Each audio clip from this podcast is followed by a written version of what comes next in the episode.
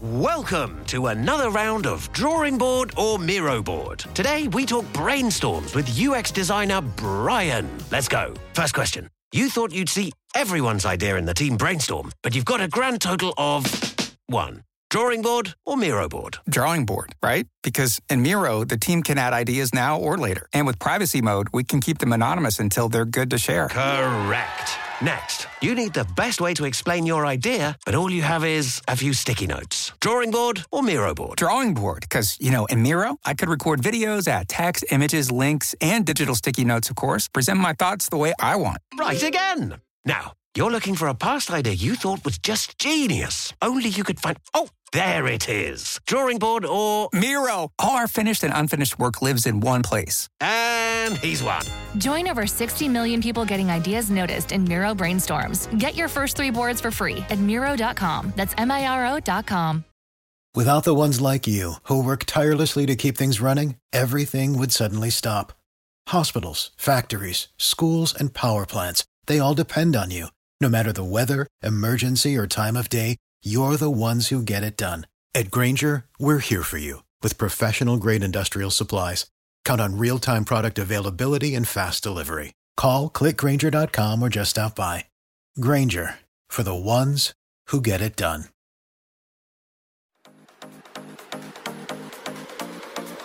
This is Center Court with Hall of Fame basketball player Ralph Sampson.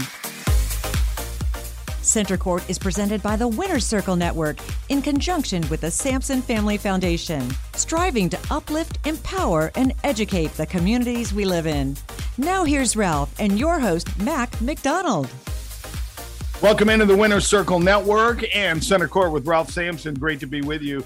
And uh, Ralph, today is a very, very special day because of a special Virginia athlete who is from the Virginia Beach area. Uh, I'll give too much away, but I'll just simply say Ryan Zimmerman, who played baseball at UVA, is going to join us. And uh, what a run he had with the Nationals. But we are not sure it's over. And so that it leads me to my first question. First of all, good to see you. Secondly, when you retired mid 90s, right? When you walked away, how difficult is it for an athlete to retire? Well, Mac, uh, the only thing I can tell Ryan and anybody out there is playing anything, professional sports, tiddlywinks, you know, whatever it is, right? Um, and, and it's funny because a guy named Robert Parish. Oh, yeah. Uh, you know, when I got in the league and I had these old guys that were tutoring me a little bit, Robert Parish, Elvin Hayes, Caldwell Jones, Major Jones, Al, I mean, all these, some great, great veterans, right? Right. They said, Ralph, you know, play as long as you can and play as long as they're going to pay you. right? No matter what. That makes sense. Can, okay. You can never you can never go back and do this again.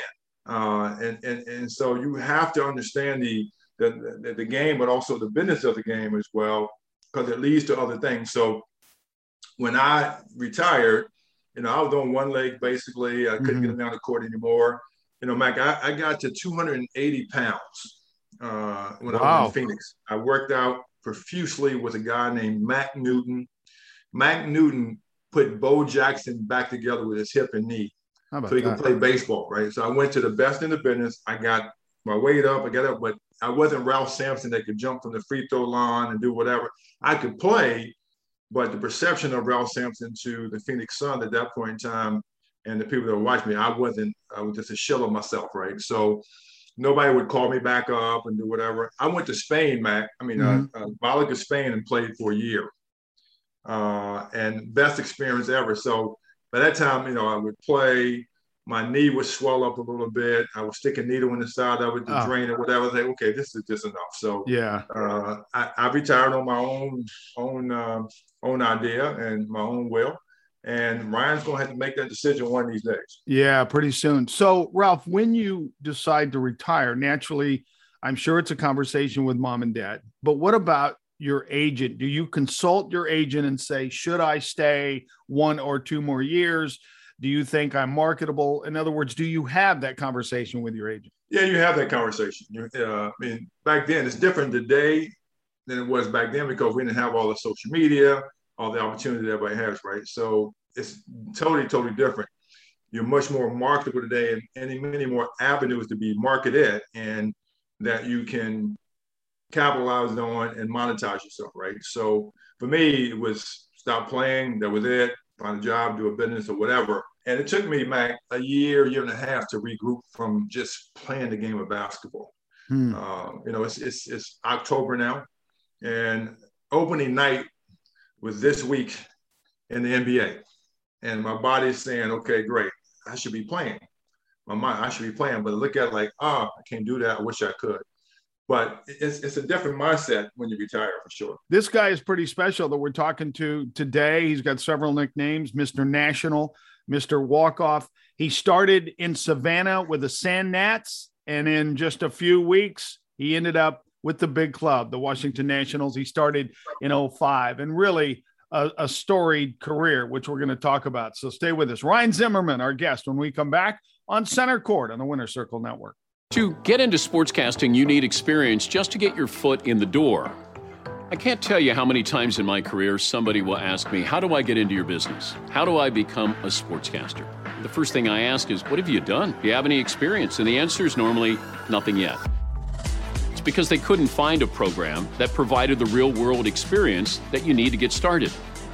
So I set out to create a program designed for the next wave of sportscasting talent. And my partner was an obvious one Full Sail University. Great track record in entertainment and media, great alumni group, and the ability to evolve as the industry changes. We're offering a bachelor's degree that combines the professional expertise that my fellow sportscasters and I have built our careers on with the technologies shaping the world of sports. To succeed in this business, you have to be ready for what's next. But the core of great sportscasting, I don't think, will ever change. And this program brings it all together. In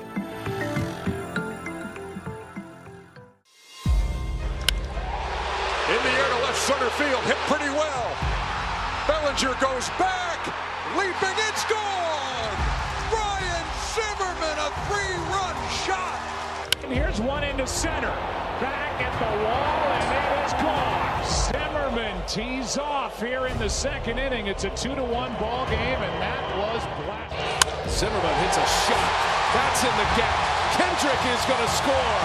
Zimmerman on his way to second. It's another two-out RBI. Zimmerman with a double. You're listening to Center Court with Hall of Fame basketball player Ralph Sampson. Once again, here's Ralph and Mac. Welcome into the Winner Circle Network, and this is Center Court with Ralph Sampson. We are pleased today to have one Ryan Zimmerman. Uh, a lot of nicknames, Mr. National, Mr. Walkoff out of Kellam High School in Virginia Beach, and uh, Uh, you know got to Virginia, and the rest is history. He was a fourth overall pick by the Nats in 05 after spending a little time in Savannah, working his way up. Got there in September of 05, and he just started tearing it up. 16 years later, Ralph, this is one of the this is one of the great baseball players. I can say that I know there's thousands of them, but this is this is a guy that has meant a lot to the game for sure.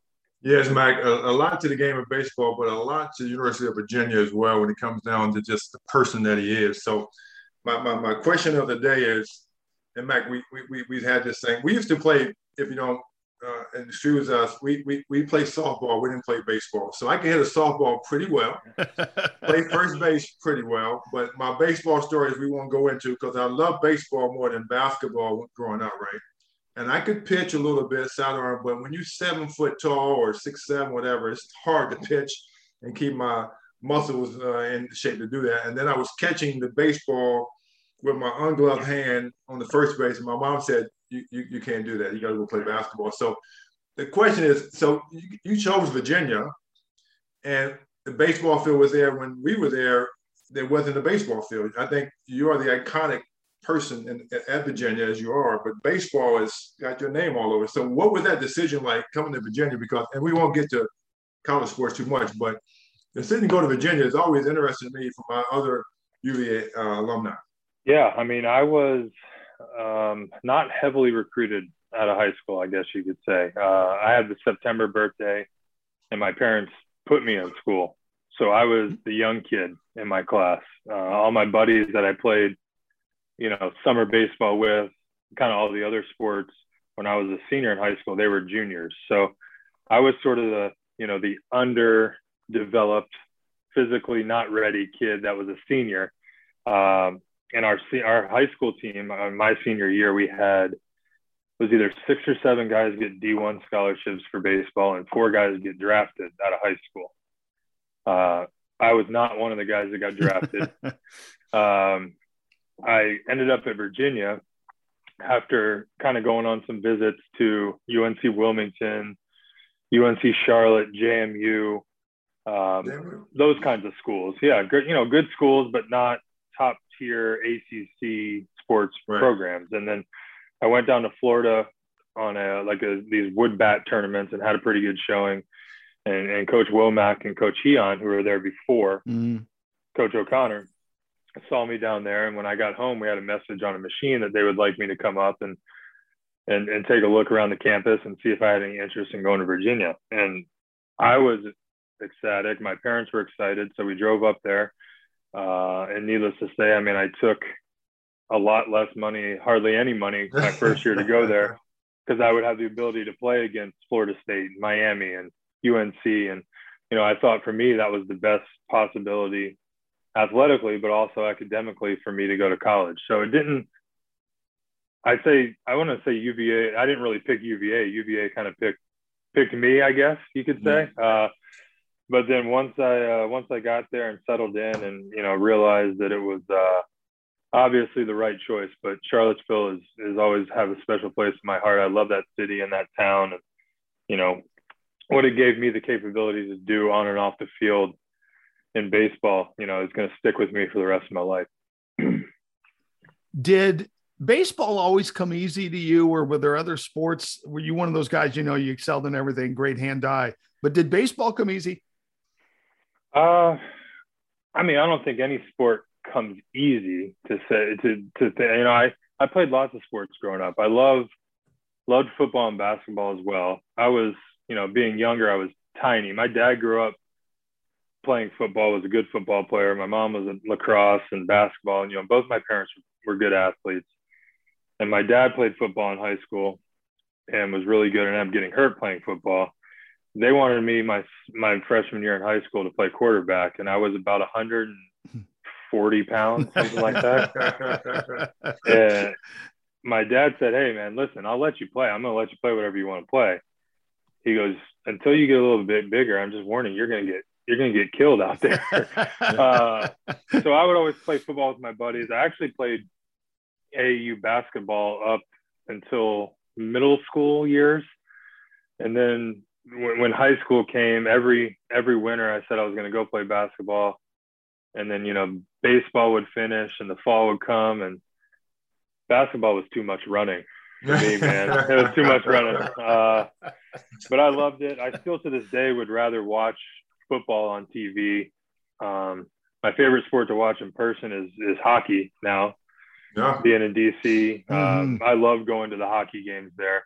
So i'm i'm kind of like ralph i like you know i like all sorts of sports uh, growing up i wouldn't say baseball was my favorite sport as a youngster. I kind of liked football and, and basketball better. Um, I grew up a block away from the beach, so I did a lot of water sports as well, surfing, wakeboarding, things like that. So, um, you know, I did a little bit of everything, and you know, you don't really see that that much anymore with the young kids. I feel like they're pressured in. They're pressured into to choosing a, a one sport at such an early age. I think it's kind of detrimental, honestly, to them becoming better athletes. So I was lucky to be able to kind of play everything, and baseball is the one that kind of came out on top at the end.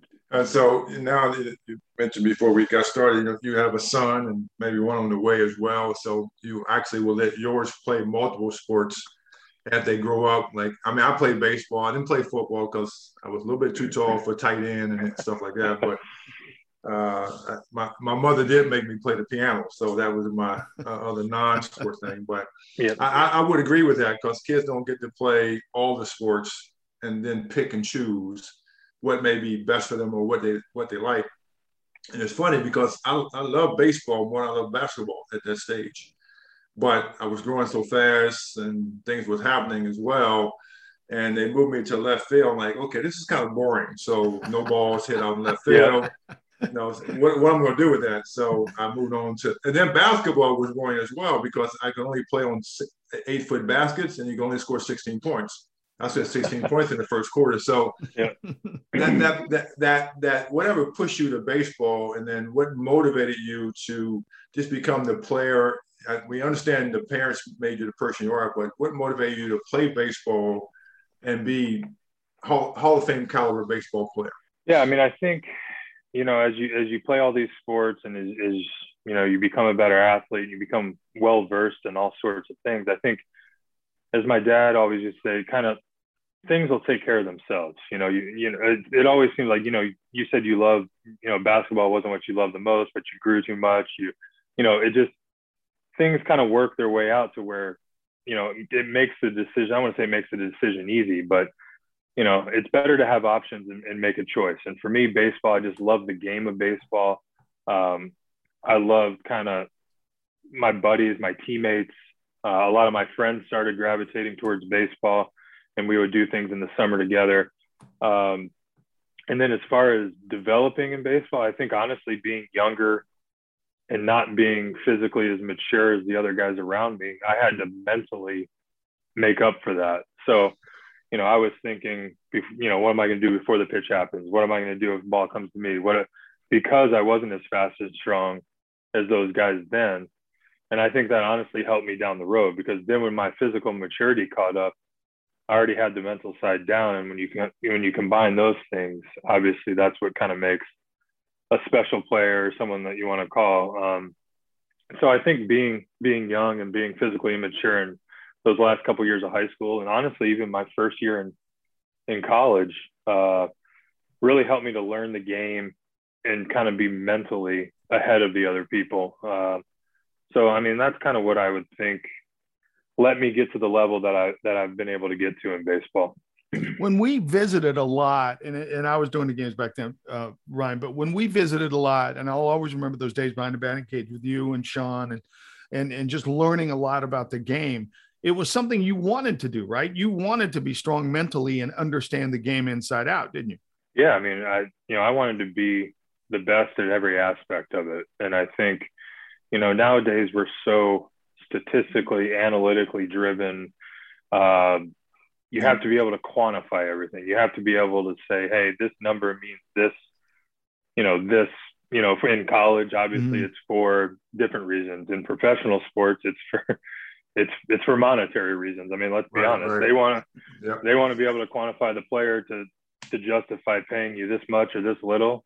And the players want to be able to quantify themselves to say, I'm worth this much or this, you know, and, you know we've become so obsessed with with analytics and data and i'm not mm-hmm. saying it's not a, an important part of the game but you know the mental side the chemistry side the being a good teammate the being a good person in the community um, you can't put that kind of stuff into algorithms or into equations and i think honestly we've lost kind of sight a little bit of a little bit of that with the players nowadays we look at them as as machines instead of instead of human beings, which I think is sad. And you know, I hope it comes back, and you know, hopefully, I think it'll come full circle. But data and analytics are a good thing, but they're not the.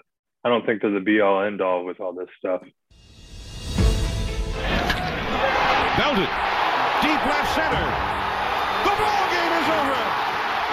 Ryan Zimmerman has delivered the happy ending for the Nationals in the first game in their beautiful new ballpark. Ryan Zimmerman with a game-ending home run. This is Center Court, presented by the Winner's Circle Network in association with the Sampson Family Foundation. Welcome back to Center Court on the Winner Circle Network. And our guest is Mr. National, Mr. Walkoff. He is Ryan Zimmerman, former Virginia Cavalier. He was drafted, Ralph, in the first round as the fourth overall pick by the Nationals in 05. And after being signed on the day he was drafted, he gets to go to Savannah. Now, if you've never seen this stadium, he played with the Sand Gnats. Okay, is, is the team there. Ryan, it was a quick ascension to the Nationals. Take us through that that early professional career. I got to know what were you making with the Sand Gnats? Can I ask? uh, that's a good question. I don't even remember. Uh, it's those guys still today don't make make enough money. It's uh, you know obviously that's been all over the news about how little mm-hmm. minor league baseball players make. Uh, but yeah, that's uh, that's when you're sleeping you know, and blow up mattresses on the uh, on the living room floor of a, an apartment you're sharing with four or five other guys, so you guys can split the rent and and pay as little as you can. But uh, but yeah, I was there for uh, for like a week or ten days, and then I went to Harrisburg for basically two months. Uh, and then September 1st, I got called up. So it was, uh, you know, it was obviously a, a crazy year to think. In February, we started at UVA, played in February, we played the whole season, got drafted in June, went to Savannah, went to Harrisburg, got called up on September 1st. I ended up playing pretty much every game that September because they kind of wanted to see what I had for next year. Mm-hmm. So I got a hundred, a hundred summit bats in September. And then they actually sent me to the Arizona Fall League from the end of September. And I went home, I want to say a week before Thanksgiving. So basically from February 1st until November 15th. Wow. I played baseball that year. So it was uh, wow. It was a long year, but I you know, I was 20 years old. I turned 21 that September and I wasn't going to complain about any of it. I was happy just to to be to be playing, to get drafted and then to get called up as a 20 year old and have a chance to kind of showcase myself for the next year and I looked at it as an opportunity to set set my career up that not many people get. So I just tried to take advantage of it. Uh, take me through the family. So draft day, you don't know where you're going, don't expect whatever, and then get called up. Is that family wise? Where were you? What was happening? I mean, I know you were celebrating whatever, but you know, people out there understand draft day, which is very special uh, memories, I'm sure in your life and your family's life as well. Yeah, I think when when you have any landmark days like a draft day or in September when you get called up, you know as well as I do. I mean, when you're in it, when you're when you're working, when you're playing during the season, when you're practicing every day, you don't really have time to sit back and, and think about accomplishments or yeah. or getting drafted or you know things like that. So on those days when you actually have a chance to to celebrate or you know to kind of notice, man, this is pretty cool what I've been able to do in sports. I think the draft days and and, and when your family and your friends and your coaches and and everyone's around that those are the days and, and those are the times when it kind of hits you first of all how how lucky and how cool it is to be able to do what we do but how many people it takes to get right. you to that situation you know the coaches the your parents or whoever grandparents or neighbors or whoever were driving you all over the place to practices when you were younger uh, you don't realize how many people sacrifice kind of their time and and parts of their lives to get you to where you ultimately get. So I think that's the coolest parts of draft days and when you get called up or when you make all-star teams or when you win world series yeah. you, you kind of realize how many people are part of the i guess the spider web that that gets you to where you're at so those are my that's my favorite part of those days you get to actually recognize and, and thank the people who basically allowed you and helped you get to where you're at Absolutely. Knowing you, Ryan, the way we do and to follow you in your career, you never seem to get too high or too low. So that September 05, you're in the show. You're in, I mean, this is the whole the whole Bull Durham thing. You're in the show. Yeah. Did it blow you away? Did you say, okay, this is I'm I belong. This was no big deal. Yeah, I mean, I think I was lucky to have some some veteran guys that sort of took care of me, kind of taught me the right way to do things. And basically, they told me kind of what I tell everyone when they come up now is, you know, it's the same game up here. Um, you know, the, the, rules are the same. You know, the dimensions of the field, you know, the bases are the same, all that sort of stuff. The hardest part is the mental part up there. And, you know, everyone that gets there has the talent to play there. It's the ability to to fail or to not have maybe instant success up there and still stick with your plan and, and be the same player that got you there. So I think the mental side of all professional sports, mm-hmm. obviously I know baseball more than more than the others, but I think everyone has the talent once you get there. It's sort of the ability to to believe in yourself and, and to stay, like you said, kind of steady and not too high and not too low when things go bad, but almost more importantly when things go well to know that you know things are going to go like this and you have mm-hmm. to sort of stay stay focused and and just kind of stay in the grind and, and put your work in every day, whether you're doing good or bad. And, um, you know, they always say the hardest part is to stay there, not getting there, but to, to stay there. And that takes the most work. Mac, you, you, have heard other athletes we've had on the show and mm. the, the, similarities with what he's saying and, and a Rick Barry or whoever we had is they have that internal motivation and drive to be great. And and I can you know, I got goosebumps hearing what he's saying because like I said, I want to go play. I can't, and no at this point. But also, you think about it, if you know the game that well, I can coach it. I can probably coach baseball. Mac, you can coach it, it, everything out there, right? If you put your mind to it. But do you ever think about life after baseball, uh, especially with kids uh, in your world, and how will you teach your kids the same way your father taught you? Because right. it's it, you know that's the legacy that's that's there, right? And it's something I think something special in that and what you're saying because you probably can sense if a guy's going to be good today or not. And I can do that with basketball. I can sense that a Rodney McCray played at University of Louisville, I can sense that he's going to be good tonight, and I can sense when he's going to be just average. you can just yeah, yeah. You can usually show. It's kind of like you know you'll go to a little league game and and one or two kids. Right. Immediate. You can watch one inning and you can say, hey, that kid's going to be. You know, you can pick out the kids at that time that are more advanced and, and you think would have a shot. And the same thing as you. You know, you can do it on a nightly basis. I'm sure if you watch basketball you can watch someone warm up, you can watch them go through shoot around and things like that. And you probably have a pretty good idea who, who's going to have a decent game. Who, you know, obviously sometimes during the game people make adjustments, but right. Uh, but yeah, I mean, I think you know, coaching is interesting. I'm I'm lucky because you know I live in the area. I was with one team my entire entire career, so I will always be involved with the Nationals in some way. You know, I think I think that role, whatever it is, will sort of come about organically. You know, whether whether it's player stuff, whether it's front office stuff, whether it's you know both of those, um, whether it's going around and seeing some of the minor league guys that are in the area. You know, we have a couple teams that are within an hour of, of my house, so I have kind of the ability to do a lot of things for them. And you know, I kind of want to, you know, if I could pick what I wanted to do, I do a little bit of everything the first few years whenever I'm done, and kind of see what I like the most.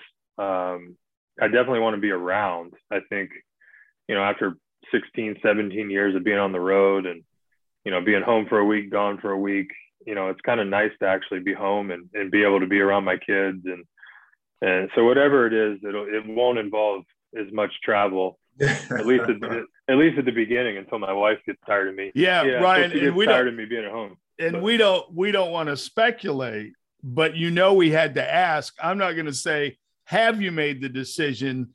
But is there a timeline? Because everyone wants to know about Mr. National. Is is there going to be another year? Yeah, uh, you know, I, I tell everyone, you know, I decided to do the year by year contract because honestly, every off season I'm going to assess and see where I'm at. And mm-hmm. at the mm-hmm. beginning of this year, if you asked me, I would have said it was about 50 50 that I'd come back uh, I've kind of been telling everyone it didn't really, those percentages didn't go up in, in favor of coming back next year. Uh, you know, this year was was an interesting year for us. You know, we're lucky the last 10 years, our ownership group has put us in a position to to make the playoffs and try and win a World Series.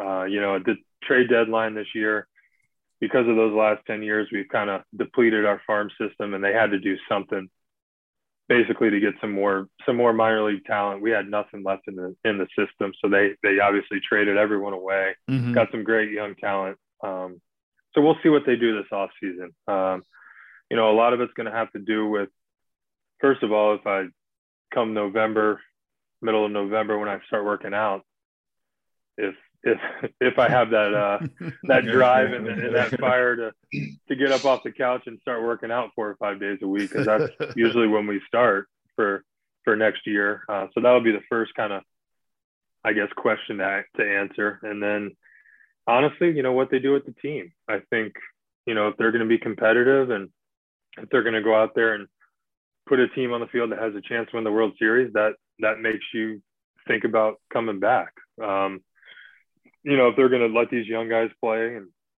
maybe sign one or two guys that that can help them and you know, everyone wants to win, everyone wants to be competitive. I've I've done the deal where you lose 90, 95 games a year. Um, Yeah, it's not- I think it fun. was. It's not fun. Uh, luckily for me, it was at the beginning of my career where I didn't know any better, and you know, I think it made me appreciate winning more when I was able to win down the road. That being said, I don't know if I could go back back to that point. You know, at, at this point in my career, I don't know if I can go back to that. So I think those are some of the questions that I have to consider, and, and moving forward, those will be big, big things that I consider whether I'm going to come back next year or not. I got here when I was 20 and I'm 37 now. So, you know, for the better part of my life, really, this is what I've what I've known and and what I've done every day. So, I think it just kind of shows you how much how much this city means to me, how much the organization means to me. Ever since I've had two daughters, I cry all the time anyway. So, you know, it's uh it's just part of it now. You just gotta you just own it pretty much is how it works. The Winner's Circle Network and the Sampson Family Foundation present Center Court with Hall of Fame basketball star Ralph Sampson. Again, here's Ralph and Mac. Welcome back to the Winner Circle Network, and this is Center Court with Ryan Zimmerman of the Washington Nationals, former Virginia Cavalier. Ralph, I'm going to give you a date, and this guy's done everything, okay? On October 22nd, 2019, first career World Series at bat. He hit the first World Series home run in Nationals franchise history. So, you know, can Ryan do no wrong? Uh, Ryan, the, pre- the pressure of a World Series, what was 2019 like? Well, the year was roller coaster. I mean, we started 19 and 31. That's been well publicized and talked about. Um, they actually wanted to fire Davey, trade everyone, and then all of a sudden, you know, we we start playing better. We get back get back to 500. I mean, that was in the clubhouse. We knew we were more talented than obviously 19 and 31. Mm. Baseball is a crazy game. Uh, we knew we were, you know, we just weren't playing well. But the good thing about baseball is you play 162 games, so Yeah. you can start 19 and 31 and have a chance to recover. It's not, it's not the ideal spot to be in, obviously, but we kind of just sort of had a meeting one day, not really like a called team meeting or anything like that. And, you know, we were kind of just like, hey, man, it's either, you know, starting today, we either, you know, we got to try and win this game today. And then we started winning. We started playing better. You know, we got to maybe five, six games under 500. And then we're like, all right, guys, let's just get back to 500. Let's just get there. That way we're kind of at ground zero. And then from there we can go. And we knew everyone in our division and honestly around the league as it got like July, August, and we were sort of in striking striking distance of that wild card, you know, spot. We knew if we could get there, nobody would want to would want to play us. So we kind of had that motivation of being the team that has to get hot to get in. Our pitching, you know, we had Strass, Scherzer, Corbin, Anibal Sanchez, who was an unbelievable veteran pitcher. So we knew if we got in, nobody would want to play us.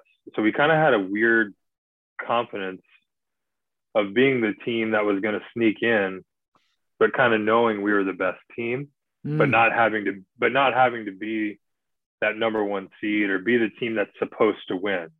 And sometimes, honestly, that's a better spot to be in to be in, yeah. than be the number one team because we have done that too. You know, with, you know, we had seasons where we won 95 games, 97 games, and you're supposed to be the team that wins the World Series. And, you know, that's not a, I mean, I think a lot of people are fine with that too. But coming in it from this angle, honestly, it was more fun. You had a, you know, the pressure was on the other team. It was kind of like you were playing with house money that year. So we just kind of used that as motivation and then it snowballed.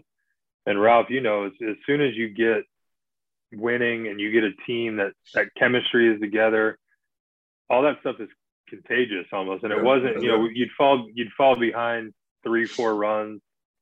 And it wasn't like, are we going to come back? It was when are we going to come back and who was going to do it? Because everyone was doing something Mm-hmm. you know, whether it was a starting pitcher pitching out of the bullpen, whether it was, you know, Howie getting a hit, you know, we had, it seemed like on every night it was someone different getting a hit. So it was just such a fun group of guys and a fun ride to be on that year that honestly, once we got to the World Series, it was just like a, I mean, the pressure obviously is great in the World Series. Uh, the biggest thing I noticed was just the amount of media, and I'm sure it's like that for NBA Finals or you know, you know, the first round of the playoffs, you, you notice it. The second round of the playoffs, it gets a little bit more. And I've been around the game for a long time, so you see all this stuff, All Star games, things like that. And when I walked out on the field in Houston for the first batting practice, I was floored with the amount of media, you know, from basically from first base all the way around to third base. I mean, you had to ask people to you had to say excuse me to get onto the field, which you know, so that was the biggest thing that I saw, and I was like, man, you look around and you're like, this is this is cool. You know, we're the only game on. Anyone who's watching baseball Right. This is the game you're watching. I mean, you're like, man, this is this is why you play the game. So, you know, the pressure obviously is high, but it was just so much fun being in in that arena, that on that stage, and being able to showcase your talent to to everyone in the world. I I enjoyed that. Enjoyed the heck out of it.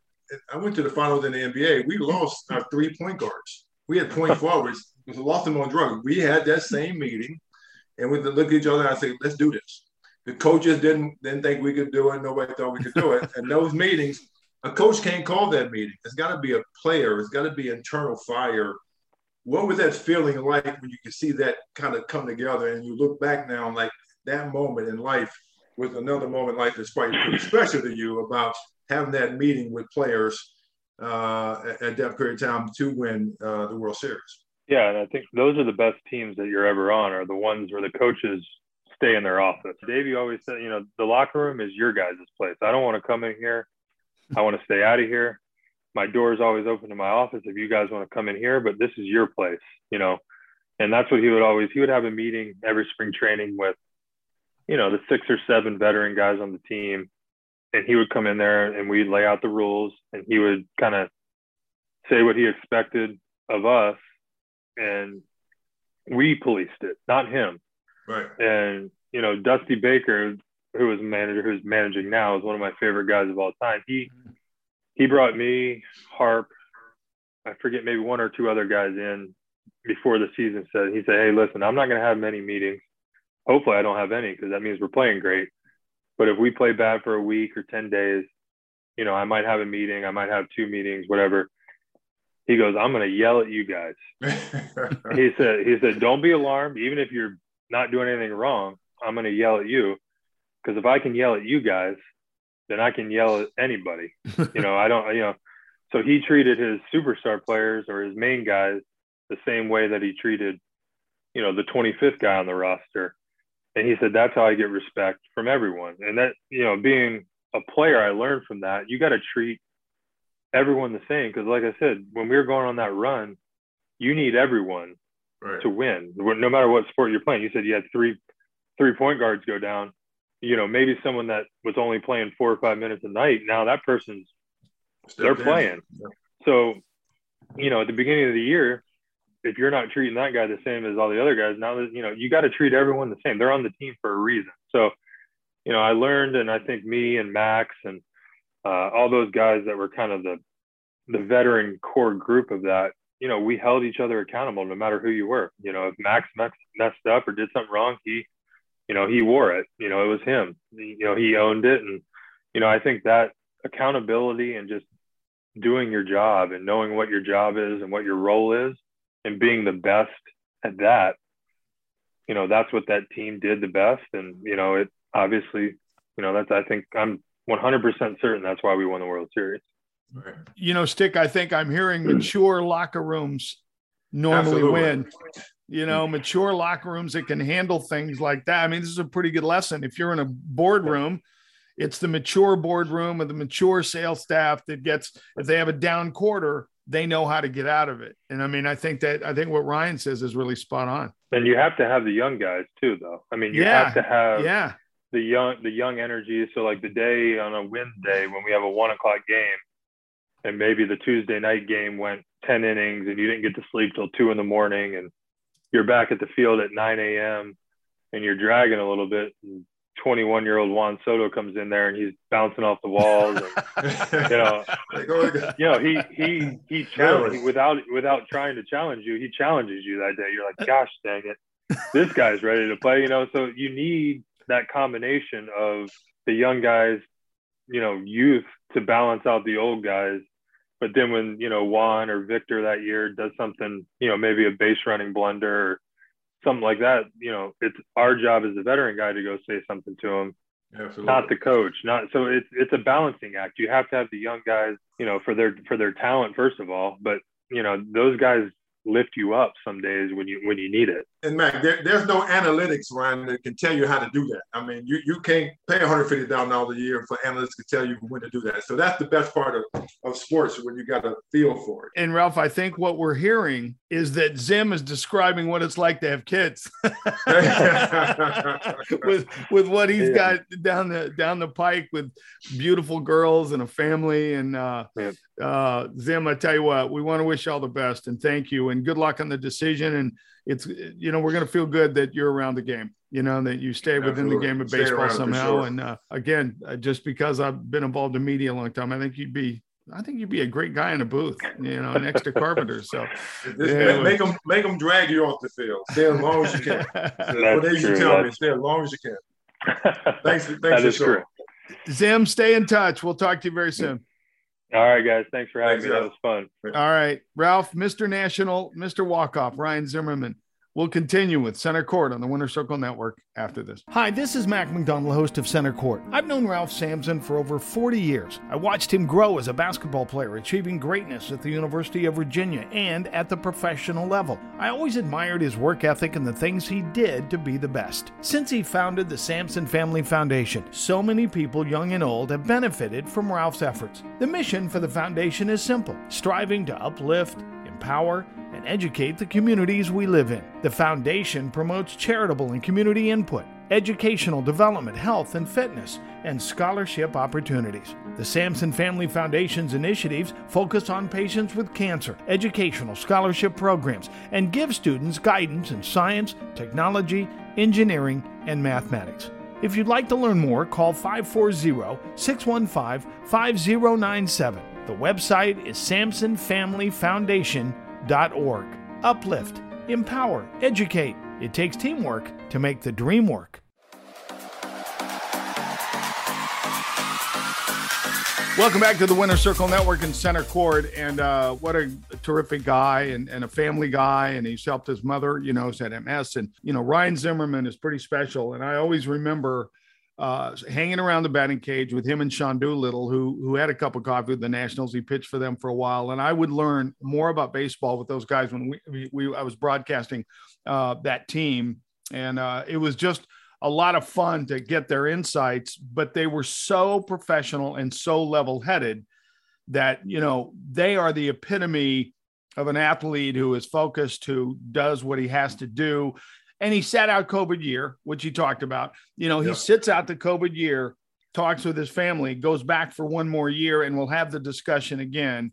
And it just, uh, it was just great to catch up with with Zim. Certainly was. Uh, I mean, he's an amazing guy, person, etc. I mean, he does a lot of charitable stuff. So, I mean, I've been with him in Charlottesville at some of his charitable MS events. But Mac, think about it. He's one of those iconic players, athletes at UVA in the baseball world, right? Right. Because, I mean, it, it, you know, you, you remember the track and we played softball. There wasn't a baseball field oh. up on that hill like it is today, right? And they then, took old AstroTurf from Scott Stadium and put it in the infield. Uh, you know? Exactly, exactly. and, I mean, that's how that's how baseball was back then. But now, base UVA baseball program is one of the top in the country, mm-hmm. and Zimmerman, I think, had a lot to do with that as one point. of the building blocks uh, uh, of that um, that sport at University of Virginia. Yeah, that's a great point. And I'm having fun watching Chris Taylor with the Dodgers, who yes. played for UVA, who got the base hit that got him into the College yes. World Series about six years ago. So when you can look at the guys, the Chris Taylors, the Ryan Zimmermans, the Sean Doolittles of the world, and what they've done,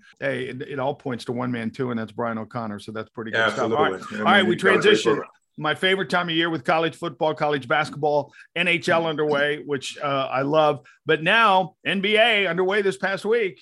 Who's your pick? Can the Lakers? Can Russell Westbrook help the Lakers? I know you keep tabs on the Lakers. Can Can Russell Westbrook help this team? Well, Mac, October, I think we said this before, is the best sports month.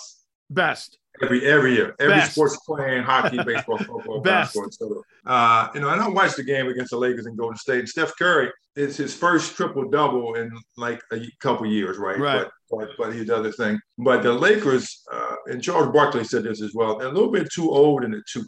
LeBron is probably the, the best athlete out there, but Russell in that game had like singles, like five points, 8 Mm-hmm. rebounds, two assists, four fouls, five turnovers, right?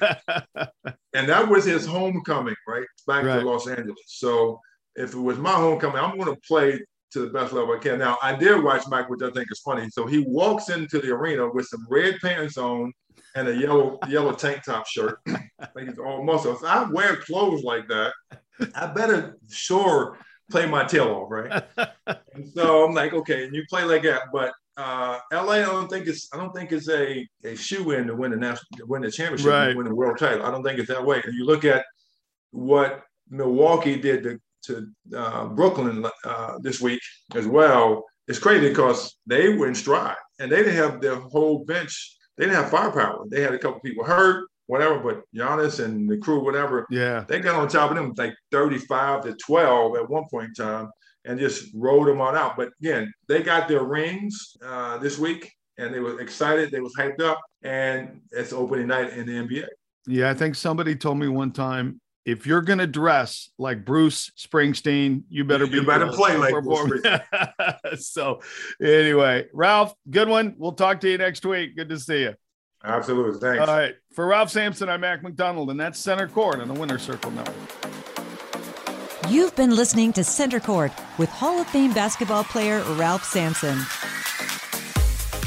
Our podcast is available on the Bleav Network at BLEAV.com. Center Court is presented by the Winner Circle Network and the Sampson Family Foundation. For more information, log on to SampsonFamilyFoundation.org. Uplift, empower, educate. Teamwork makes the dream work.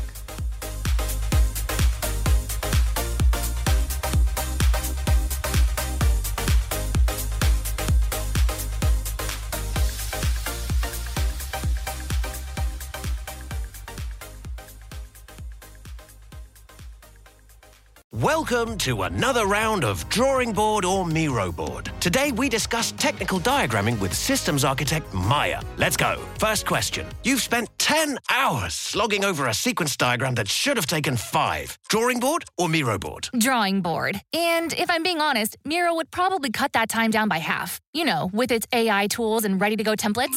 Next, your diagrams become so bulky, it's more complex than the solar system. But all it takes is a few clicks and. It's Miro. I've used those technical shape packs way too many times, and stuff is just digestible on its infinite online canvas. Now, the final question. Everyone's brought in, but you have to make all these tasks all the way over in Jira. But wait, it's done. Is it? Miro, easy with its two way Jira sync. Easy to plot dependencies. Everyone always knows what's up. And she's done it. Join over 60 million people creating technical diagrams without workflow glitches. Get your first three boards for free at Miro.com. That's M I R O.com.